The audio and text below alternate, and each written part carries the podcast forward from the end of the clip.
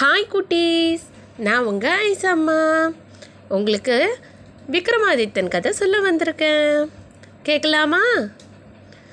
ரெண்டாவது படிக்கு காவலான மதனாபிஷேக வள்ளி பதுமை போஜராஜனுக்கு வேதாளம் சொன்ன புதிர் கதைகளை சொல்லிக்கிட்டு வருது. அதில் இப்போ அடுத்த கதையை கேட்கலாமா? வேதாளம் கேட்ட அந்த யார் மிகச்சிறந்த ரசிகருங்கிறதுக்கு விக்ரமாதித்தர் தூங்குற போது கூட அந்த முடி இருக்கிறத கண்டுபிடிச்ச மூணாவது சகோதரன் தான் விட கொடுத்தார் இல்லையா? அதனால் வேதாளம் மறுபடியும் பறந்து போய் முருங்கை மரத்தில் தொங்க ஆரம்பிச்சிடுது. இப்போ விக்ரமாதித்தன் மறுபடியும் போய் முருங்கை மரத்து மேலே ஏறி வேதாளத்தை மூட்டையாக கட்டி முதுகுல சுமந்துக்கிட்டு வராரு. வே விக்ரமாதித்தன் வேதாளத்தை எடுத்துகிட்டு வர ஆரம்பித்தோன்னே வேதாளம் கதை சொல்ல ஆரம்பிக்குது. விக்ரமாதித்தரே நான் ஒரு கதை சொல்கிறேன் இதை கேளுங்க அப்படின்னு சொல்லிட்டு முன்னாடி ஒரு காலத்தில் உஜ்ஜயினி மாகாளிப்பட்டினத்தில் புண்ணியசேனன்கிற ராஜா நல்லபடியாக அரசாட்சி பண்ணிட்டு வந்தார். அவருக்கு கீழே ஹரிசுவாமி அப்படின்னு சொல்லக்கூடிய ஒரு பெரிய பண்டிதர் இருந்தார்.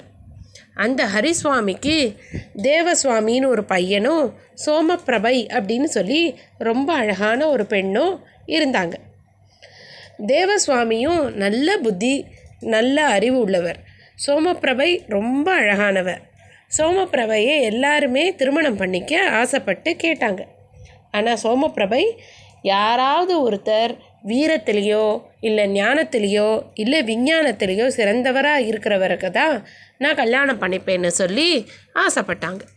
அதனால ஹரிசுவாமி அவரோட மனைவி அவரோட பையனான தேவசுவாமி எல்லாருமே தன்னோட தங்கைக்கான மகளுக்கான சோமப்பிரபைக்கான நல்ல வரனாக தேடிக்கிட்டு இருந்தாங்க ஒரு நாள் அரசர் புண்ணியசேனர் ஹரிசுவாமியை ஒரு தூது போகிற விஷயமா பக்கத்து நாட்டுக்கு அனுப்பினார். ஹரிசுவாமி அந்த நாட்டுக்கு போன போது சூத்திரவான்கிற விஞ்ஞானி அவரை சந்தித்து சோமப்பிரபையை திருமணம் செஞ்சுக்கிறதுக்கு ஆசைப்படுறதா சொன்னார். அப்போ ஹரிசுவாமி சொன்னார் தன்னோட மகளுக்கு ஞானத்திலேயோ வீரத்திலேயோ இல்லை விஞ்ஞானத்திலேயோ சிறந்தவராக இருந்தால் மட்டும்தான் திருமணம் செஞ்சு தர முடியும் அப்படின்னு சொன்னார். அப்போ அந்த சூத்திரவான் ஒரு ரொம்ப அழகான ஒரு விமானத்தை செஞ்சு காமிச்சு இந்த விமானத்தில் நான் உங்களை எங்கே வேணாலும் ஒரே கணத்தில் கொண்டு போய் சேர்த்துடுவேன்னு சொல்லி அதே மாதிரி ஹரிசுவாமியை ஒரே கணத்தில் அவரோட ஊரான உஜ்ஜயினிக்கு கூட்டிகிட்டு வந்துட்டு மறுபடியும் பக்கத்து நாட்டுக்கே கூட்டிகிட்டு வந்து இறக்கி விட்டுட்டார். அந்த விமானத்தையும் அதை உருவாக்கின சூத்திரவாணியும் ஹரிசுவாமிக்கு ரொம்ப பிடிச்சிது. சரி நீங்கள் இன்னும் ஒரு வாரம் கழித்து உஜ்ஜயினிக்கு வாங்க அப்படின்னு சொல்லிட்டு ஹரிசுவாமி தான் பொண்ணை அவருக்கு திருமணம் செஞ்சு தர்றதா வாக்கு கொடுத்துட்டு ஊருக்கு வந்துடுறாரு. ஹரிசுவாமி ஊருக்கு போயிருந்தபோது அவரோட ப பையனான தேவசுவாமியை வந்து ஒரு சூரன் சந்திக்கிறாரு. அவர் ரொம்ப நல்ல வீரன் அப்படின்னு சொல்லி தேவசுவாமி கிட்ட சொல்லிட்டு தனக்கு சோமப்பிரபையை திருமணம் செஞ்சு கொடுக்கணும்னு கேட்குறாரு அவரோட வீரத்தை தேவசுவாமி பரிசோதனை பண்ணி பார்க்குறாரு அவர் வாழ் வித்தை வில் வித்தை தேர் மல்யுத்தம் எல்லாத்துலேயும் ரொம்ப சிறந்த வீரராக இருக்கார். தேவசுவாமிக்கு ரொம்ப திருப்தி. தன்னோட தங்கைக்கு நல்ல வரனாக கிடச்சிதுன்னு அவரும் அடுத்த வாரத்தில் வெள்ளிக்கிழமை அன்னைக்கு நீங்கள் வாங்க என் தங்கையை நான் உங்களுக்கு திருமணம் செஞ்சு தரேன்னு வாக்கு கொடுக்குறாரு. இவங்க ரெண்டு பேரும் அப்பாவும் பையனும் தனித்தனியாக வாக்கு கொடுத்தது தெரியாமல் தேவசுவாமியோட மனைவி வீட்டில் இருக்கிற போது ஞானின்னு சொல்லக்கூடிய ஒரு ரொம்ப படித்த பண்டிதர் ஒருத்தர் வந்து சோமப்பிரபையை திருமணம் செஞ்சு கொடுக்க கேட்குறாரு அவரை அந்த அம்மா சோதிக்கிறாங்க. அவர் பண்ண பரிசோதனையில் அந்த ஞானி ஏற்கனவே முன்னாடி நடந்தது இப்போ நடக்கிறது இனிமே நடக்க போகிறது அப்படிங்கிற விஷயங்களெல்லாம் துல்லியமாக எடுத்து சொல்கிறாரு அதை கேட்டு சந்தோஷப்பட்ட ஹரிசுவாமியோட மனைவி அடுத்த வாரம் வெள்ளிக்கிழமை அவரை வர சொல்கிறாங்க தன்னோட மகளை திருமணம் செஞ்சு தான் அவங்களும் வாக்கு கொடுக்குறாங்க. ஹரிசுவாமி உஜ்ஜயினிக்கு திரும்பி வந்தோடனே அவரும் அவர் மகனும் அவர் மனைவியும் தனித்தனியாக மூணு பேருக்கு தன்னோ அவங்களோட மகளை சோமப்பிரபையை திருமணம் செஞ்சு கொடுக்கறதா சத்தியம் பண்ணி கொடுத்தத பேசிக்கிறாங்க. இப்போ அவங்க மூணு பேர்னாலையும் எந்த ஒரு முடிவுக்கும் வர முடியல. யாரை தேர்ந்தெடுக்கிறதுனே தெரியல. அவங்க எல்லாரும் காத்திருந்த அந்த வெள்ளிக்கிழமையும் வருது. சூத்திரவானும் வராரு சூரனும் வராரு வீரனும் ஞானியும் வராரு. இப்போது மூணு பேருக்குள்ளேயும் யாருக்கு திருமணம் செஞ்சு வைக்கிறதுன்னு போட்டி நடக்க ஆரம்பிக்குது. அதுக்கு நடுப்புற சோமப்பிரபையை காணும் வீட்டிலேருந்து அவள் எங்கே போனானே தெரியல. எல்லாரும் தேடி பார்க்குறாங்க சோமப்பிரபை எங்கன்னு தெரியல. அப்போ அந்த ஹரிசுவாமி வந்து ஞானிக்கிட்ட போய் உங்களுக்கு தான் என்ன நடந்ததுன்னு தெரியுமே? என்னோட மகள் எங்கே இருக்கான்னு கண்டுபிடிச்சு சொல்லுங்கன்னு சொல்கிறாரு ஞானியும் தன்னோட திருஷ்டினால் அவளை ஒரு ராட்சசன் விந்திய மலையை தாண்டி இருக்கிற குகையில் காட்டில் அடைச்சி வச்சிருக்கிறதா சொல்லிடுறாரு. இப்போ நம்ம அங்கே எப்படி போகிறது? இங்கே நடந்து போகணும்னா எப்படியா இருந்தாலும் மூணு நாலு நாள் ஆகுமேன்னு எல்லாரும் கவலைப்படுறாங்க. அப்போ சூத்திரமான்கிற விஞ்ஞானி தன்னோட மாய விமானத்தை அங்கே கொண்டு வரார். இந்த விமானத்தில் ஏறினா நான் ஒரே நொடியில் உங்களை அந்த ராட்சசன் இருக்கிற குகைக்கு கொண்டு போயிடுறேன் அப்படின்னு சொல்கிறாரு உடனே அந்த விமானத்தில் சூத்திரவானும் அந்த ஞானியும் அந்த சூரன்கிற பெரிய வீரரும் ஏறிக்கிறாங்க. அதில் எல்லா ஆயுதங்களும் இருக்குது வேணுங்கிற எல்லா போர் சாமான்களும் இருக்குது எல்லாத்தையும் எடுத்துக்கிட்டு சூத்திரவான் அந்த விமானத்தை ஒரே நொடியில் இயக்கி அந்த ஞானி சொன்ன குகைக்கிட்ட அதை தரையிறக்கிறாரு. இந்த விமானம் வந்த சத்தத்தையும் அதில் மூணு பேர் இருக்கிறதையும் இந்த ராட்சசன் பார்க்குறாரு அவர் இவங்களோட சண்டை போடுறதுக்காக வேகமாக கர்ஜனை பண்ணிக்கிட்டே ஓடி வராரு அப்போ சூரன் அந்த தேரில் இருந்த ஆயுதங்களை வச்சுக்கிட்டு அந்த ராட்சசனோட ரொம்ப கடுமையாக போரிடுறாரு. வில்வித்த வாழ்வித்த மல்யுத்தம் எல்லாமே பண்ணுறாங்க அதுக்கப்புறமா ஒரு நல்ல நேரத்தில் நல்லபடியாக ஒரு அம்பை விட்டு அந்த ராட்சசனை சூரன் ஜெயிச்சிடுறாரு. அதுக்கப்புறமா சோமப்பிரபையை கூட்டிக்கிட்டு அதே விமானத்தில் இந்த மூணு பேரும் சோமப்பிரபையோட அவங்க ஊரான உஜ்ஜயினிக்கு வந்து ஹரிசுவாமி கிட்ட சோமப்பிரபையை ஒப்படைச்சிடுறாங்க இப்போ மறுபடியும் மூணு பேரில் யார் வந்து சோமப்பிரபையை திருமணம் பண்ணிக்கிறதுன்னு போட்டி நடக்குது. இப்போ வேதாளம் விக்ரமாதித்தரை பார்த்து கேட்குது விக்ரமாதித்த மகாராஜாவே நீங்கள் பதில் சொல்லுங்கள் சோமபிரபை இப்போ யாரை திருமணம் பண்ணிக்கணும்? வீரனியா ஞானியா இல்லை சூரனியா அப்படின்னு கேட்குது அப்போ உடனே விக்ரமாதித்தர் பதில் சொல்கிறாரு ஞானி தன்னோட திருஷ்டியில் கண்டுபிடிச்சு சொல்லலைன்னா கூட வேற ஏதாவது வழி மூலமாக அந்த பொண்ணு எங்கே இருக்கான்னு கண்டுபிடிச்சிருப்பாங்க. விஞ்ஞானி அந்த புஷ்பக விமானத்தை கொண்டு வரலன்னா கூட இவங்க வேற குதிரை மூலமாகவோ யானை மூலமாகவோ தேர் மூலமாகவோ அந்த இடத்த போய் சேர்ந்துருப்பாங்க. ஆனால் சூரன் மட்டும் இல்லைன்னா அந்த ராட்சசனோட யாராலையும் போட்டி போட்டிருக்க முடியாது. அதனால சூரனுக்குத்தான் சோமப்பிரபையை திருமணம் செஞ்சு வைக்கணும்னு விடை கொடுக்குறாரு. விக்ரமாதித்த மகாராஜாவோட விடையை கேட்ட வேதாளம் ரொம்ப சந்தோஷப்பட்டுக்கிட்டு சரியான விடை சொல்லிட்ட. ஆனால் நீ பேசினதுனால நான் மறுபடியும் முருங்கை மரத்துக்கு போகிறேன் அப்படின்ட்டு ஹா ஹா ஹான்னு சிரிச்சுக்கிட்டு மறுபடியும் முருங்கை மரத்தில் தலைகீழாக தொங்க போயிடுது. தன்னோட முயற்சியில் சற்று மனம் தளராத விக்ரமாதித்தர். அந்த அத்வான காட்டுக்குள்ள அர்த்த ராத்திரியில் மழையும் புயலும் அடிக்கிற நேரத்தில் மறுபடியும் முருங்கை மரத்தை நோக்கி நடந்து போகிறாரு முருங்கை மரத்தில் ஏறி வேதாளத்தை தூக்கி மூட்டையாக கட்டி சுமந்து நடந்துக்கிட்டு வராரு. வேதாளம் உடனே விக்ரமாதித்தரை பார்த்து ஜகமாளும் ராஜாவே இந்த பயணக்கலைப்பு தெரியாமல் இருக்க நான் உங்களுக்கு இன்னொரு கதை சொல்கிறேன் அப்படின்னு சொல்லி அடுத்த விழுகுதையை ஆரம்பிக்குது. சோபாவதி அப்படிங்கிற ராஜ்யத்தை எசக்கேது அப்படிங்கிற ராஜா ரொம்ப நல்ல முறையில் ஆட்சி செய்கிறாரு நீதி தவறாமல் ஆட்சி செய்கிறாரு அவரோட ஊரில் ரொம்ப பிரசித்தி பெற்ற பயங்கரமான மகிஷாசுர மர்தினியான துர்கைக்கு ஒரு கோவில் இருக்குது அது ரொம்ப சக்தி வாய்ந்த அம்பாளாக இருந்ததுனால எல்லா தேசங்கள்லேருந்தும் மக்கள் வந்து துர்கைக்கு நிறைய வேண்டுதல்களை வச்சு அந்த வேண்டுதல்களை அம்பாள் நிறைவேற்றி வச்சதுனால காணிக்கைகளை செலுத்தி ரொம்ப சிறப்பாக அந்த ஆலயத்தில் இருந்த அம்பாளை வழிபட்டாங்க. ஒவ்வொரு ஆடி மாதமும் துர்கைக்கு பெரிய திருவிழா நடத்தி எல்லா தேசங்கள்லேருந்தும் ராஜாவும் மந்திரிகளும் இன்னும் மற்ற மக்களும் வந்து துர்கையை வழிபட்டுட்டு போனாங்க.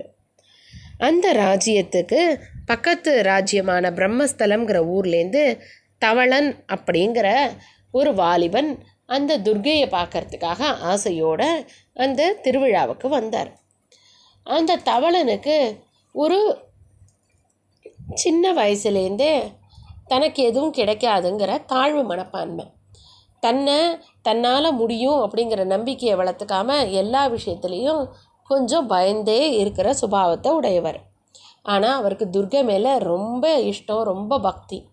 அதனால் துர்கைக்கான அந்த திருவிழாவை வந்து பார்க்கறதுக்காக பக்கத்து ஊர்லேருந்து சோபாவதி நகரத்துக்கு வராரு.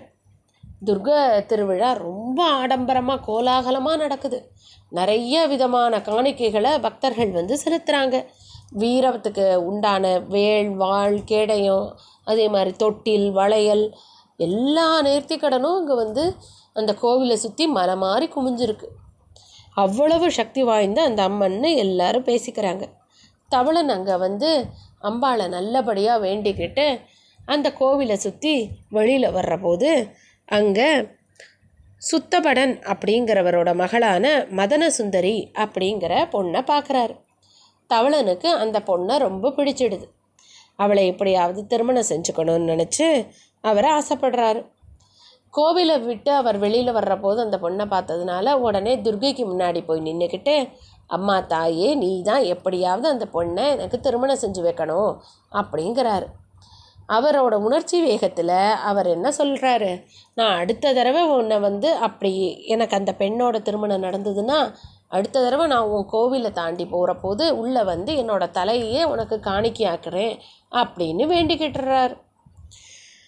தவளன் அந்த பொண்ணை மறுபடியும் தேடி பார்க்குறாரு. அவங்க அங்கே இல்லை. அவங்களோட பேரும் அவங்க அப்பா பேரையும் தெரிஞ்சுக்கிட்டு தன்னோட ஊருக்கு போயிடுறாரு. தவளனோட முகம் ரொம்ப வாடி இருக்கிறத அவங்க அம்மாவும் அப்பாவும் பார்க்குறாங்க. அவங்க அப்பாவும் அம்மாவும் உடனே அவர்கிட்ட கூப்பிட்டு ஏன்பா உன் முகம் ஆடி இருக்கு? திருவிழாவில் என்ன பிரச்சனையாச்சு? அப்படின்லாம் விசாரிக்கிறாங்க. அப்போ தவளன் ரொம்ப வருத்தத்தோடு தான் ஒரு பெண்ணை பார்த்ததாகவும் அந்த பெண்ணை திருமணம் பண்ணிக்கணும்னு ஆசைப்படுறதாகவும் சொல்கிறாரு அந்த பெண்ணை பற்றின விவரங்கள் எல்லாமும் சொல்கிறாரு தவளனோட அப்பா விமலனை தே விமலன் தவளன்கிட்ட சொல்கிறாரு பரவாயில்ல நம்ம அந்த சோபாவதி நகரத்துக்கு போய் சுத்தப்டன்ட்ட அவரோட மகளை நம்ம திருமணம் செய்ய கேட்கலாம் நீ கவலைப்படாதுன்னு சொல்லி தன்னோட மனைவியும் மகனையும் அழைச்சிக்கிட்டு மறுபடியும் அந்த சோபாவதி நகரத்துக்கு போகிறாரு அங்கே அந்த சுத்தப்டன்ட்ட அவரோட மகளான மதன சுந்தரியை தன்னோட மகனுக்கு திருமணம் செஞ்சு கொடுக்கறதுக்கு கேட்குறாரு சுத்தப்டனும் ரொம்ப சந்தோஷத்தோட தவளனுக்கு மதன சுந்தரியோட திருமணத்தை செஞ்சு வைக்கிறாங்க.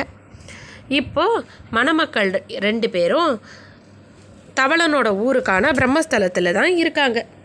அடுத்த வருஷம் அங்கே துர்கைக்கு திருவிழா நடக்க ஆரம்பிக்கிறதுனால அந்த மதன சுந்தரியோட சகோதரன் வந்து பெண்ணையும் மாப்பிள்ளையும் தன்னோட வீட்டுக்கு திருவிழாவுக்கு அழைக்கிறாரு. உடனே தவளனும் மதன சுந்தரியும் அந்த பையனோட சேர்ந்து மறுபடியும் சோபாவதி நகரத்துக்கு வராங்க. அங்கே திருவிழா ஆரம்பிக்கிறதுக்கான வேலைகள் நல்லபடியாக நடந்துக்கிட்டு இருக்கு. அப்போ அந்த க துர்கையோட கோவிலை தாண்டி அவங்க போய்கிட்டு இருக்கும்போது தவளனுக்கு அன்னைக்கு தன்னோட வேண்டுதல் ஞாபகம் வருது. அவர் உடனே தன்னோட மனைவியையும் அவரோட மைத்துனரையும் வெளியிலேயே நிற்க சொல்லிட்டு நான் அம்பாளை பார்க்க போயிட்டு வரேன் அப்படின்னு சொல்லிட்டு உள்ளே போகிறாரு. அங்கே கோவிலுக்குள்ளே யாருமே அப்போ இல்லை. தவளன் மட்டும் உள்ளே போய் அங்கே துர்கையை ரொம்ப நேரமாக பார்த்துட்டு தன்னோட வேண்டுதலை நிறைவேற்றலாம் அப்படின்னு சொல்லிட்டு மணி அடிக்கிற கயிற்றுல தன்னோட தலைமுடியை கட்டிட்டு அங்கே பக்கத்தில் இருந்த வாழ்னால் தன்னோட கழுத்தை வெட்டிக்கிறார். இப்போ அவர் தலை தனியாகவும் உடம்பு தனியாகவும் அங்கே விழுந்துருது. தன்னோட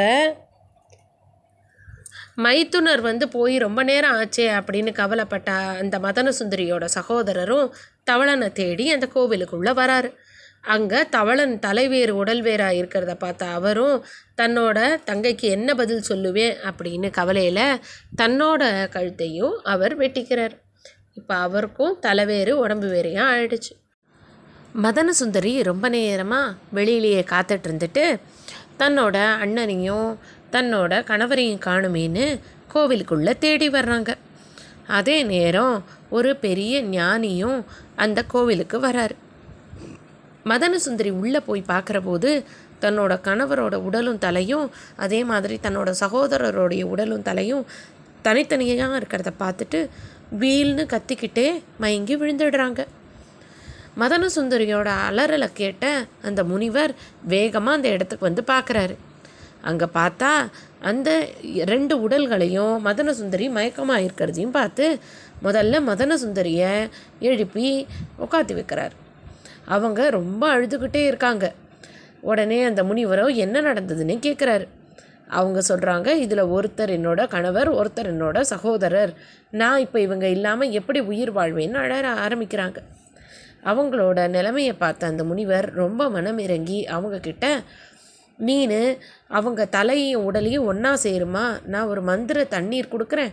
அதை தெளிச்சேன்னா அவங்களுக்கு உயிர் வந்துடும் அப்படின்னு சொல்லி மதன சுந்தரிக்கிட்ட சொல்கிறார் முனிவர் சொன்ன வார்த்தையை கேட்ட மதன சுந்தரியும் ரொம்ப பதட்டத்தோட வேக வேகமாக போய் உடல்களோட தலைகளை இணைக்கிறாங்க. ரெண்டு உடலோடையும் ரெண்டு தலையையும் வச்சு விடுறாங்க வச்சிட்டோன்னே முனிவர் கொடுத்த அந்த மந்திர தீர்த்தத்தை வாங்கி அந்த உடல்களில் தெளித்து அவங்களுக்கு உயிர் வர்றதுக்காக அந்த மந்திரங்களை சொல்கிறாங்க முனிவரும் அம்பாளை தரிசிச்சுட்டு வந்த வழியே காணாமல் போயிடுறாரு.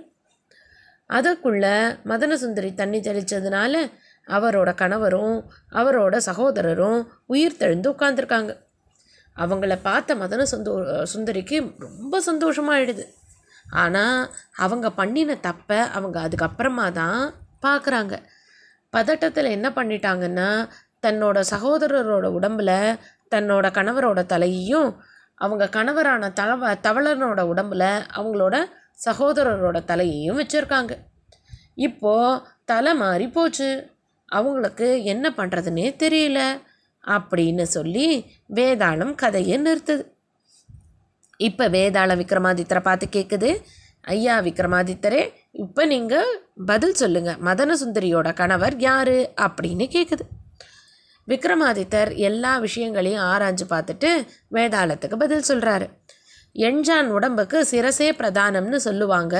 இவ்வளோ பெரிய உடம்புக்கு முதல் விஷயம் தலை தான்.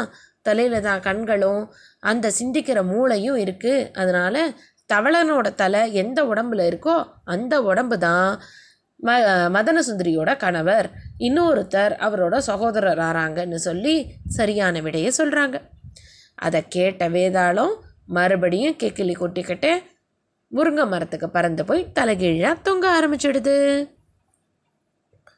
இப்போ விக்ரமாதித்தர் மறுபடியும் போய் வேதாளத்தை கட்டி தூக்கிட்டு வராரு. வேதாளம் அடுத்த கதையை சொல்ல ஆரம்பிக்குது. அது என்னன்னு நாளைக்கு பார்க்கலாம். இன்னைக்கு இதோட கதை ஆச்சு